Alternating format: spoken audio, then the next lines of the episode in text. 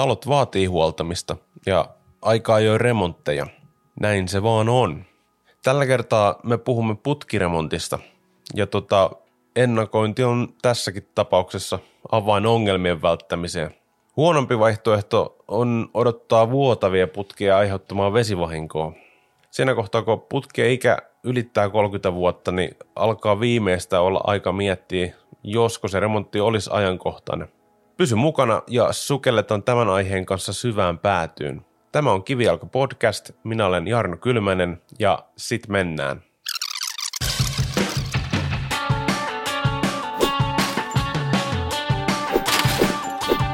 Tämä jakso on tehty kaupallisessa yhteistyössä Uponor Suomi Oyn kanssa. Tervetuloa Kivijalka-podcastin jakson pariin. Tänään meillä on ö, pääteemana putkiremontti, näin niin kuin pähkinänkuoressa. Ja aiheesta mun kanssani on keskustelemassa Sami Merasto. Ja sä voisit Sami tähän alkuun vähän esitellä itsesi, että miksi juuri sun kanssa tästä aiheesta keskustellaan. No hei, joo, kiva kun pääsin vähän puhumaan päivän polttavista aiheista ja tosiaan toimin Uponor Suomen palveluksessa ja tarkemmin Uponor kotipalvelujen piirissä.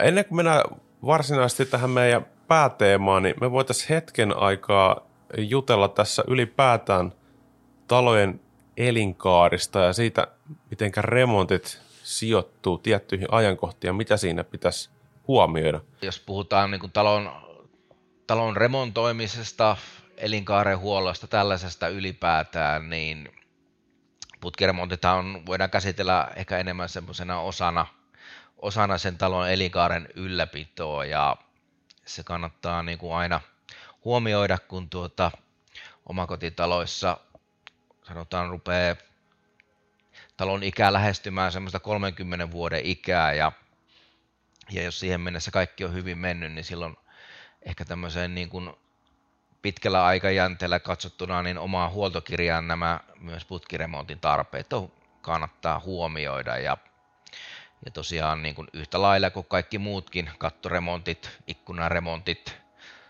sadevesi, salaojan remontit, tällaiset, mitkä omakotitalon asujan tulee jossain vaiheessa talon elinkaaren aikana kuitenkin ottaa huomioon. Ja sellaisia teemoja ja monestihan niin kuin itse törmää näihin asioihin, niin tuota, kun uusi sanotaan talon yhtiöstä muutetaan omakotitaloon, tulee uusi asu, asukas ja, ja tuota, aikaisemmin niin kuin taloyhtiöhän on, jos taloyhtiössä on hyvä hyvä hallitus, hyvä isännöitsijä, niin kaikki talon elinkaarien huollothan, nehän on mennyt aika sujuvasti mutkattomasti ja saat aina kirjeen kotiin, että tämmöisiä huoltoja tehdään talon yhtiössä ja siellä ei oikeastaan tarvinnut se enemmän kiinnittää huomiota. Ja, mutta sitten kun sieltä ollaan muuttamassa monesta syystä sitten vaikka omakotitaloon perheen lisäystä tulee ja tarvitaan enemmän tilaa, niin, niin, niin siinä pitää muistaa aina, että siinä, siinä kohdin myös tuota, talon asu, asukas on yhtä lailla sitten se taloyhtiön hallitus ja isännöitsijä ja vastuu myös sen talon elinkaaren huollosta ja sen niin kuin miettimisestä sitten, miten sitä tullaan tekemään. Ja tämä voi monelle aina on tullut vähän niin kuin sinällään yllätyksenäkin, että okei, nyt mun täytyykin itse asiassa miettiä tätä talon niin kuin elinkaaren suunnittelua, että ensinnäkin kustannukset pysyy hallinnassa ja, ja mitä yllätyksiä ei tule, talon arvo pysyy kunnossa ja, ja sitä kautta niin kuin saadaan homma menee niin kuin aika sujuvasti eteenpäin. Se on tärkeää, kun mennään noin 30 vuotta ikäisiin taloihin, niin silloin on niin kuin hyvä, hyvä semmoista, ehkä semmoista viisivuotissuunnitelmaa tehdä, mitä taloyhtiössäkin tehdään. Ja silloin kun tämmöistä suunnitelmaa on ja joka vuosi vähän tehdään jotakin, niin se on myös omalle lompakolle hyvin ystävällistä ja, ja siinä mielessä tuota, on, on niin kuin jär, järkevää suunnittelua jos puhutaan vesivahingoista ja siitä niin kuin putkistorikosta ja sen niin kuin rakenteisiin kohdistuvista vahingoista, niin silloin tuota, 35 vuoden jälkeen niin niitä, niiden korvattava osuus, oma vastuuosuus sitten kasvaa. Ja, ja sitten jos mennään noin 50 vuotta vanhoihin taloihin, niin monesti vakuutustyö korvaa enää niistä vahingoista puolet. Eli siinä mielessä tuommoinen niin järkevä ennakointi ja elinkaaren suunnittelu putkiremonteissa on vähintäänkin omallekin kukkarolle hyvin niin kuin ystävällinen teko. Tämä vakuutusyhtiö asia on siinä mielessä niin herkullinen keskustelu, jos mietitään vaikka niin kuin esimerkkinä niin kuin, äh, huoltojen kannalta vaikka autoa, suomalaista pyhää lehmää. Siitähän suomalainen ei niin kuin millään tavalla luista niiden huolloista. Ne on aina hoidettu jämptisti ja kunnossa ja verrataan vanhissa autoissa, niin huollot hoidettiin kilometriperusteisesti ja vähän uudemmissa niin auto ilmoittaa viemyt huoltoon ja ihan uusissa autossa niin sulle soitetaan, että nyt tuo se auto huolto. Ja sinä kohin niin kun, en ole vielä törmännyt tilanteeseen, missä ihminen vastaisi puhelun saadessaan, että hei kuule, mulla on ihan täydet vakuutukset, että mä ajan tällä autolla niin pitkään, kun se leikkaa kiinni ja sitten se vakuutuksen hinauspalvelu vie sen sinne autohuoltoon ja se korjataan siellä vakuutuksen piikkiin, niin näinhän, näinhän se ei mene. Myöskin autoissa niin vakuutusyhtiöt voi todeta sen, että kyseessähän on törkeä huolimattomuus ja vakuutuksia ei makseta, mutta mutta siis omakotitalon puolella tähän törmää, että onko aika tehdä putkiremontti tämmöinen, niin voi tulla vastaus, että, että mulla on hyvät vakuutukset sitä varten ja, tuota, ja, ja vakuutusyhtiö korvaa, kun jos jotakin tapahtuu. Mutta tuota, aikaisemmin puhuttiin, niin kun mennään tuonne 30 vuoden ikähaarukan jälkeen, niin riskit kasvaa ja myös se omavastuuosuus kasvaa radikaalisti, eli kustannukset rupeaa tulemaan sen asukkaan suuntaan paljon vahvemmin. Ja, ja siinä myös voi olla näinkin, jos talossa on ollut jo pieniä putkivuotoja, niitä on korjattu, tämmöisiä, niin se voidaan myös tulkita silleen, että tuota, asian kanssa on niin kuin vitkasteltu, eikä asia on puututtu riittävän ajoissa, ja, ja vakuutusvuotio voi kieltäytyä korvauksesta täysin kokonaan. Eli elinkaari tekeminen myös asunnoissa kuin autoissa on, niin kuin, ne on yhtä tärkeitä asioita. Tässä ollaan vähän niin kuin, puhutaan toisaalta riskien hallinnasta ja sitten samalla myös riskin sietokyvystä. Et jos sä haluat tehdä sen valinnan, että mä haluan nyt sietää sitä riskiä, niin mene 50 vuotta niillä putkilla, sulla voi käydä hyvä tuurikin siinä tai sitten ei. Juuri, juuri näin ja, ja se on, tähän tietysti tämmöisiä niin kuin, kuinka ennakoida asiaa, mistä sen tietää. Nämä on niin kuin, tosi vaikeita kysymyksiä. Siihen vaikuttaa niin, niin moni tekijä, mikä putken todellinen ikä, ikä on. Se voi olla 20 vuotta, se voi olla 30, se voi olla 50 vuotta, ja, ja tuota, mutta, mutta kyllä niin kuin, niin kuin autohuoltojenkin kannassa ennakoiva huolto ja tuota, myös putkiremonteissa on kaikkein fiksuin tapa edetä, edetä myös talon niin kuin ylläpidon ja elinkaarenhuollon kannalta. Me nyt käsiteltiin se, että niin kuin, kuinka vanha putkisto ikään kuin alkaa ainakin vakuutusyhtiön näkökulmasta olla vähän niin kuin elinkaarensa lopussa. Mutta mistä sä asujana tajuat ja ymmärrät sen, että nyt ehkä se putkiremontti voisi olla ajankohtainen, vaikka siellä ei ehkä olisi ollut vielä niitä vuotovahinkoja, mitä on korjattu. Puhun niin kuin siitä näkökulmasta, että jos sä asut omassa talossasi, niin okei, kyllähän sä tiedät sen, että tämä on rakennettu sinä ja sinä vuonna. Mä oon ehkä muuttanut tämän sitten niin kuin sinä ja sinä vuonna. Ja järkikin se sanoi, että putket on varmaan tietyn ikäiset, jos ei remontti ole tehty, mutta kun sitä ei sille aktiivisesti, kun rupesin nyt itse just miettimään, että edellinen asukas on käsittääkseni tehnyt putkiremontin täällä, missä mä asun, mutta en mä osaa sanoa, minä vuonna se on tehnyt sen nyt tällä hatusta heitettynä. Niin miten sä lähestyisit tätä, että miten se asukas ymmärtäisi ottaa sen ainakin ajatuksiin, että ehkä se alkaa olla ajankohtainen kohta se remontti? No se on jo se niin kuin niin kuin autoissa on kilometrit, niin talossa on vuodet.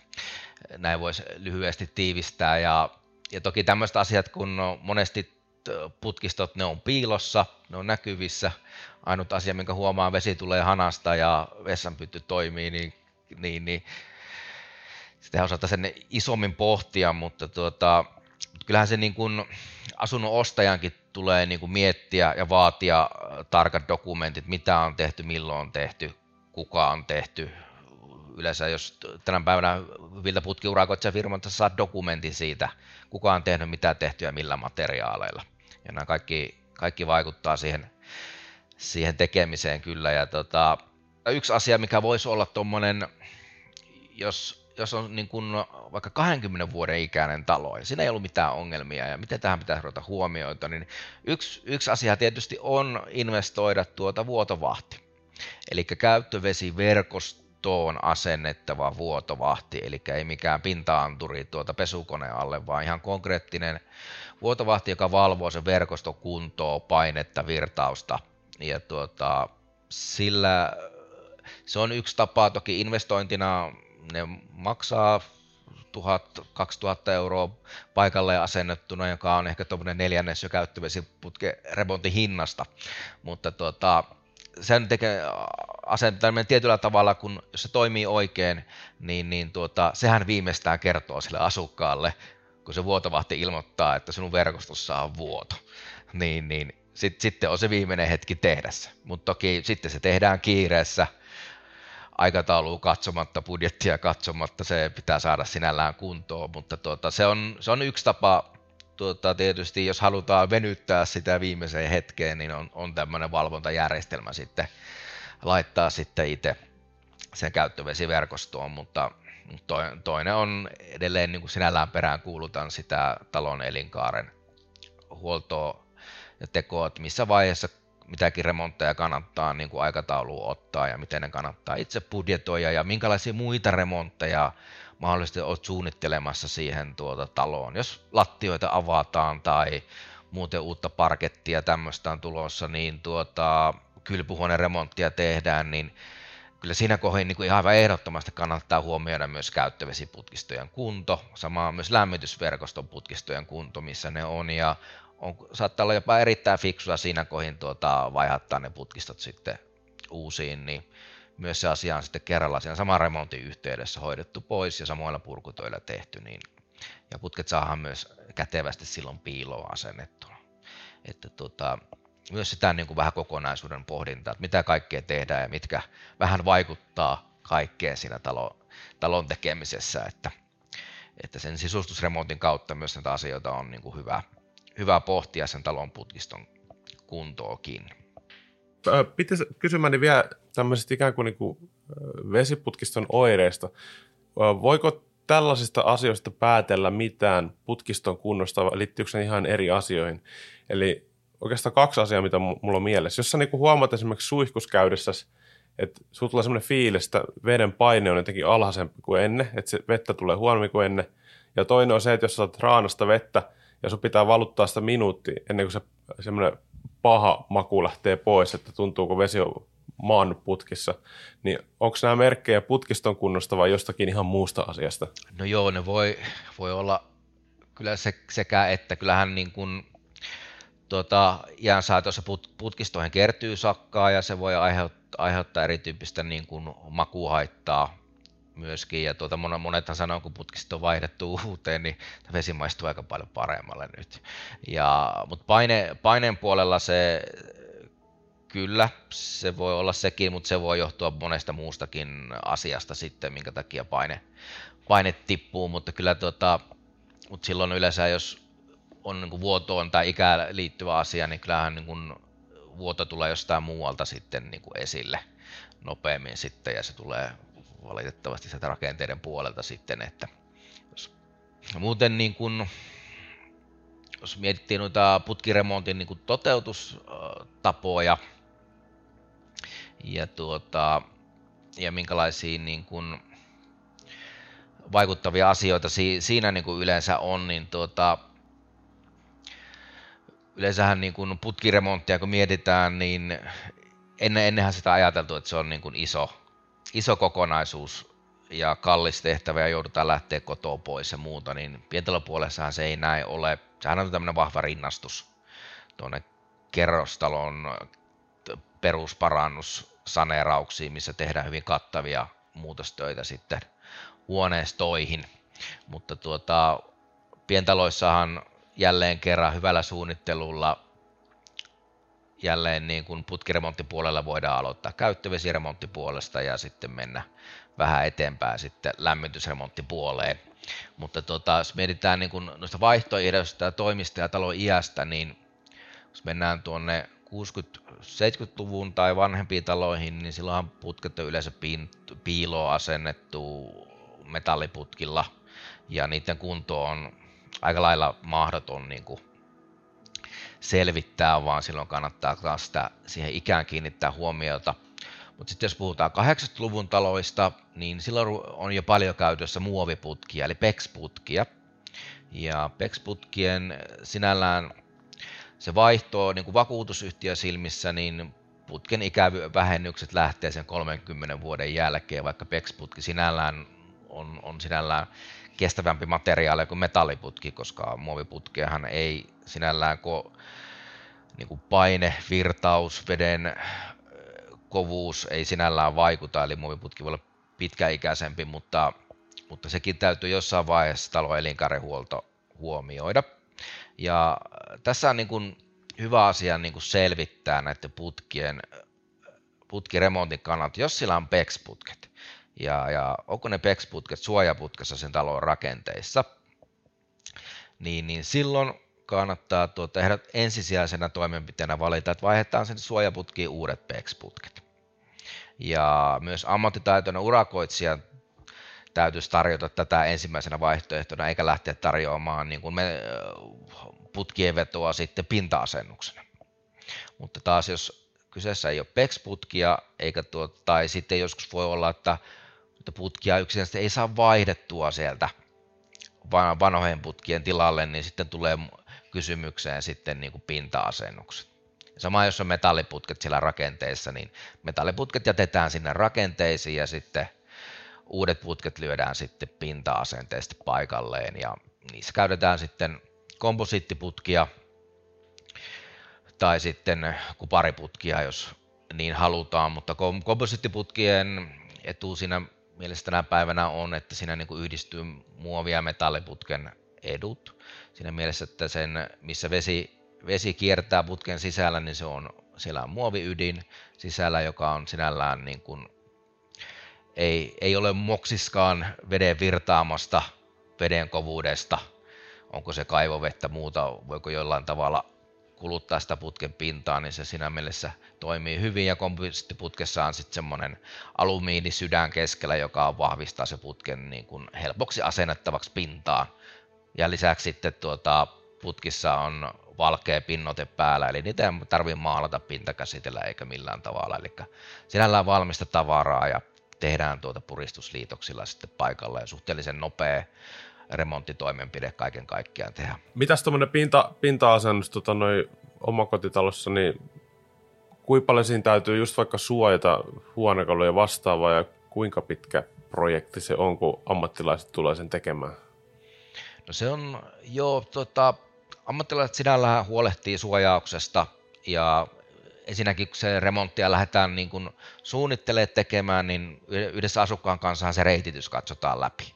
Eli mistä se on fiksu viedä, mitä, mitä toimenpiteitä se vaatii, onko siinä mahdollisesti jotain kalusteita tiellä, niin ne voidaan siirtää pois, mutta tuota, se, se on siinä mielessä aika vaivaton.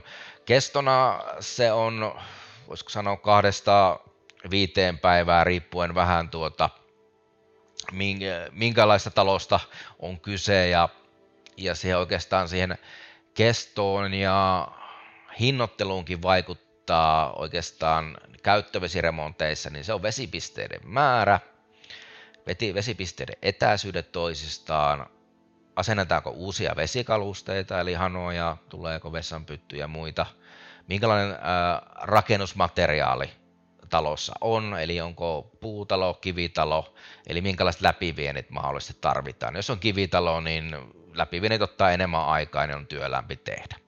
Ja sitten tietysti montako kerrosta on talossa ja miten ne johdotukset sitten viedään kerrosten välissä. Ja sitten, että halutaanko koteloinnit, halutaanko putket näkyviin, halutaanko ne koteloilla verhota piiloon? Ja tällaiset asiat ratkaisee. Ja tietysti tuota, kohteen etäisyys, että tuota, ehkä tuolla pohjoisessa tulee vastaan, että tuota, pitää mennä 100 kilometrin päähän putkihommiin, niin siinä jonkinlainen, jonkinlainen kustannusvaikutuskin sillä ainakin tämän päivän bensan hinnoilla on, niin ottaa huomioon. Mutta noista asioista niin kuin muodostuu niin kuin oikeastaan se työn kesto ja, ja myös hinnoittelu ja hintaharukkahan on, on monesti niin kuin hirmu laaja, että alkaen muutamasta tuhannesta eurosta parinkymmenen tuhanteen riippuen vähän siitä, että se on, on vaarallista aina määrittää joku hintahaarukka, koska talot on niin kuin yksilöllisiä ja myös, myös miten sitä putkitusta halutaan tehdä, niin on yksilöllisiä asioita.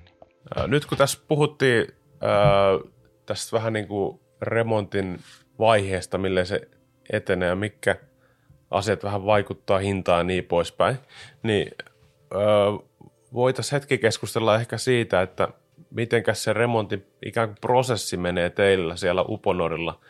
Eli siitä lähtien, kun asiakas vaikka ottaa teihin yhteyttä, niin millainen kone siellä lähtee pyörimään siinä kohtaa? Uponor-koti on niin kuin, siihenkin niin kuin palvelu, mikä pyrkii tekemään helpoksi kuluttajille.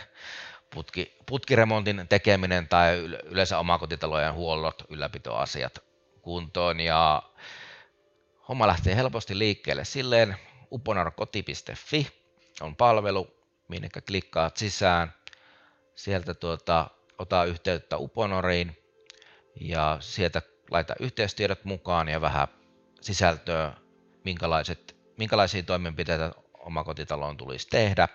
Ja me valitaan sitten omakotitalon sijainnin perusteella siihen sopiva Uponor koti, paikallinen Uponor kotiurakoitsija, joka sitten on yhteydessä sitten tuota,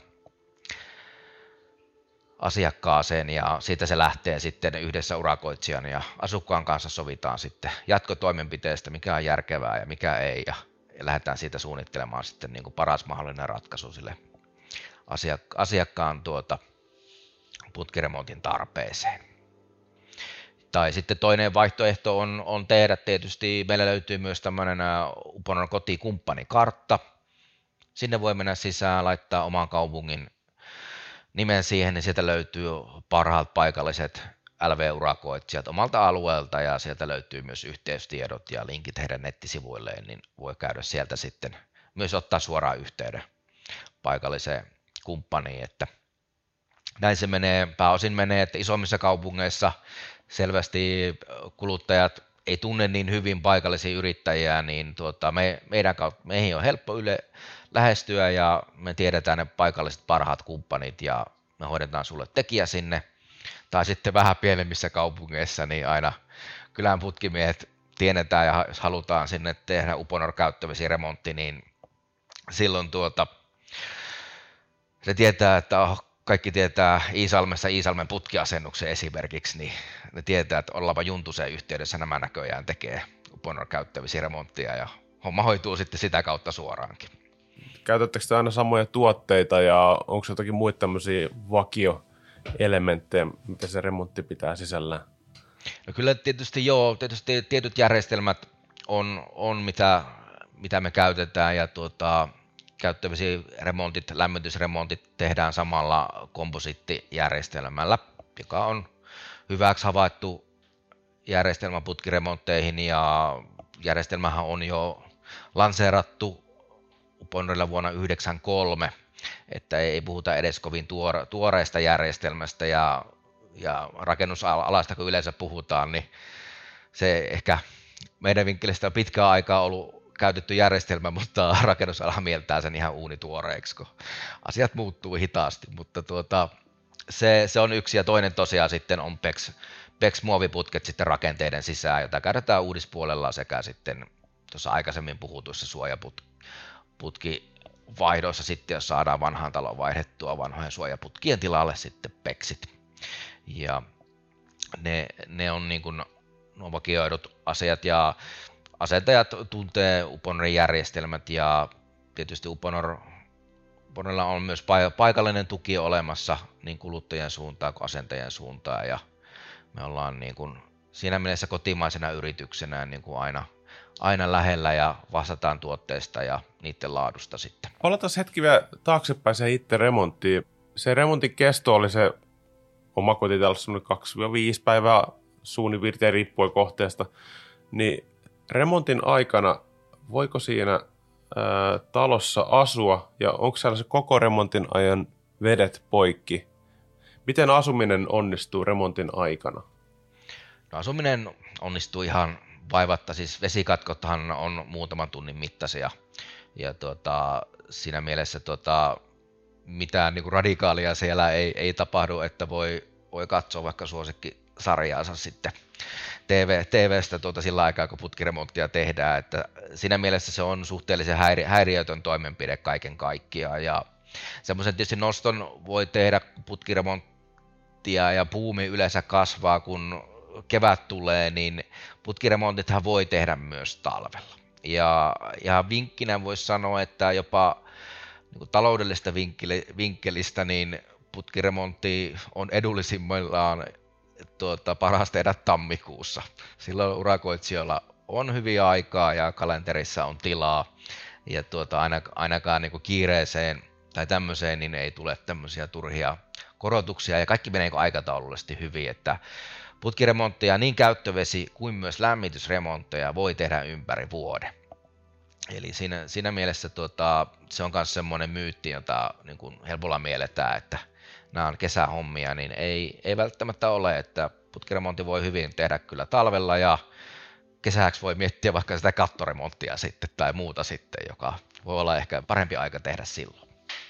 Otetaan vielä rahapuolesta yksi, yksi juttu, mikä tuli mieleen. Kotitalousvähennys, onko se voimassa putkiremonteissa ihan normaalisti? Kyllä, yhtä lailla kuin kaikissa muissakin kodiremonteissa putkiremontteihin kuuluu kotitalousvähennykset mukaan. Ja, ja niistäkin voi ehkä niin kuin vinkkinä sanoa, jos miettii niin kuin matala-energiajärjestelmien hankintaa, niin tuota, niinä on saatavana omia, omia etuisuuksia, mutta tuota, kun sen putkiremontin ottaa sen yhteyteen, niin se voidaan käsitellä omana remonttina ja rinnastaa se suoraan sitten kotitalousvähennyksiin.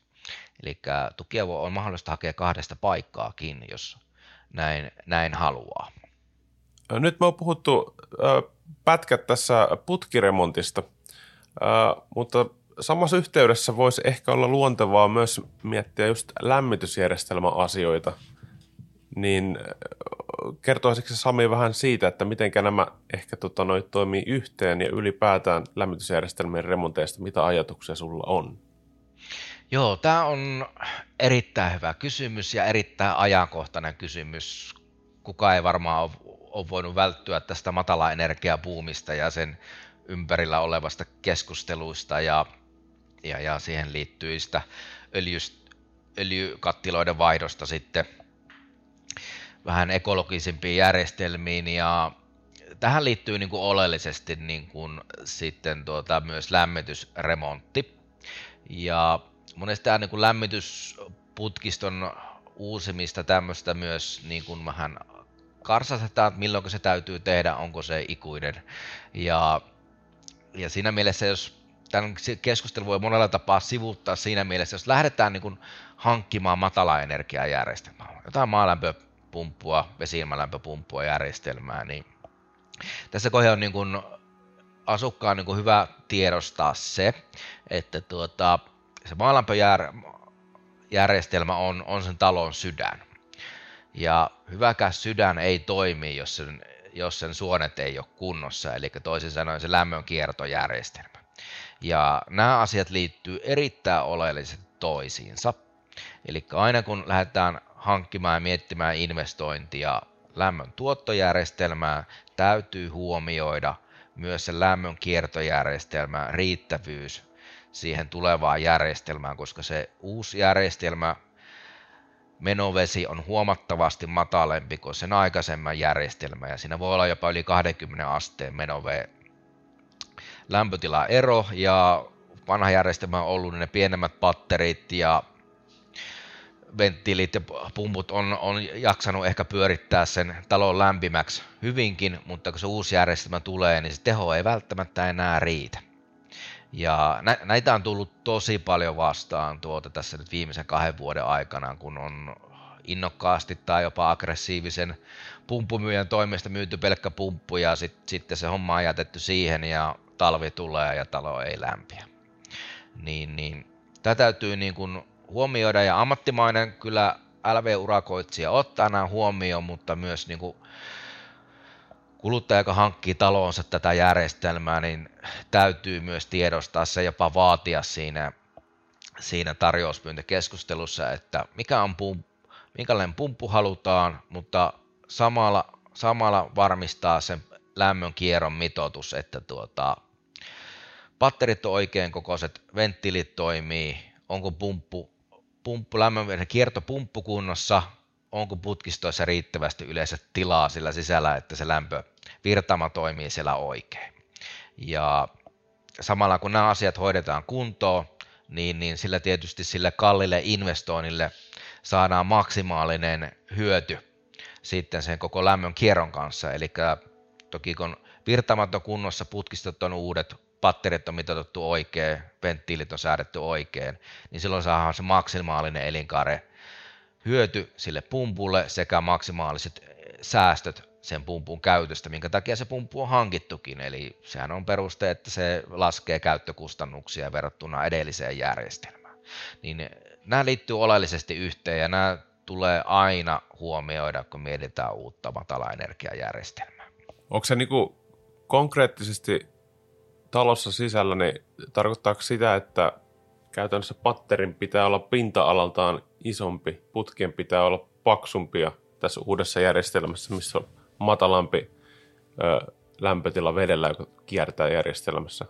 Öö, joo, käytännössä voisi karkeasti tarkoittaa sitä, että patterit on, on isompia tai ne on niin sanotusti modernimpia matalaenergiapattereita, jotka soveltuu näihin matalaenergiajärjestelmiin paremmin. Niiden niin kuin, se muotoilu on erilainen, se luovuttaa paljon tehokkaammin sitten lämpöä tuota huoneistoa ne ei välttämättä siis vie enemmän tilaa siitä huoneesta, vaan ne saattaa olla vaan niinku rakenteeltaan erilaisia, että se lämpö pääsee, pääsee paremmin sitä patterista luopumaan. Joo, juuri, juuri näin. Joskus voi joutua vähän kokoa muuttaa, mutta pääos, pääosin niin kuin patterit on teknisesti kehittyneitä verrattuna 70-luvun pattereihin, niin siinä on iso ero niiden lämmönluovutuksessa. Ja samaan niin kuin putkisto, putkistojen koko ei, ei välttämättä kasva sen enempää, mutta, mutta tuota, ma, niin kuin lämmityspuolella putkistot rupeaa sisältäpäin niin sanotusti se korroosio tulemaan ja niiden virtaama heikkenee.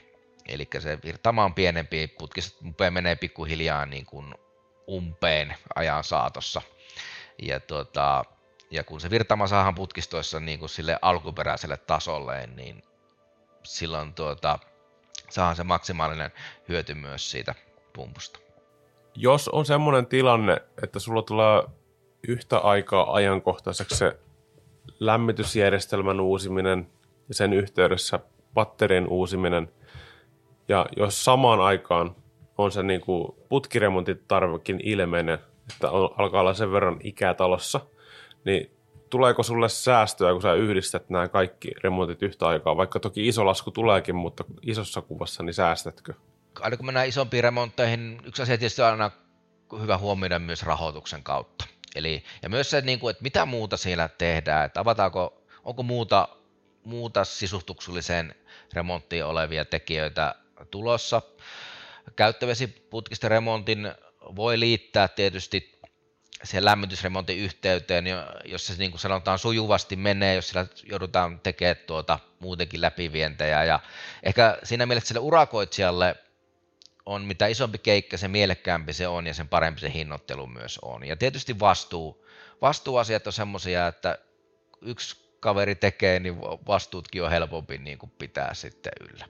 Että tuota, mutta monesti käyttövesiremontti, se on se ensimmäinen putkiremontin vaihe, mikä tehdään, mutta jos sitäkään ei ole tehty ja olla, halutaan siihen matala energiapuumiin lähteä mukaan, niin kysyisin ihan varmasti sen tarjouksen, että mitäs käyttövesiputkien osuus tähän tekisi sitten lisää. Ja tammikuussa.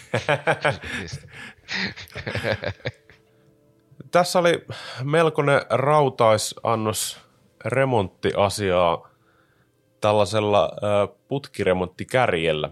Mutta tota Sami, tähän loppuun vielä, niin onko sulla jotakin terveisiä, mitä sä haluaisit välittää sellaiselle, sellaiselle ihmiselle, joka rupesi kenties tarkemmin näitä remonttiasioita miettimään tämän keskustelun jälkeen? No joo, tähän loppuun voi sanoa kyllä, että ole suunnitelmallinen ja rakenna vaikka sinne viiden vuoden päähän sitä tulevia hankkeita, niin silloin kaikki menee hyvin ja asuminen on mukavaa ja huoletonta. Tässä oli ihan loistavat loppusanat tälle podcastille. Kiitos kun kuuntelit ja kiitos sulle Sami. Me jatketaan tästä harjoituksia eteenpäin. Kiitos Jarno, oli mukava olla täällä.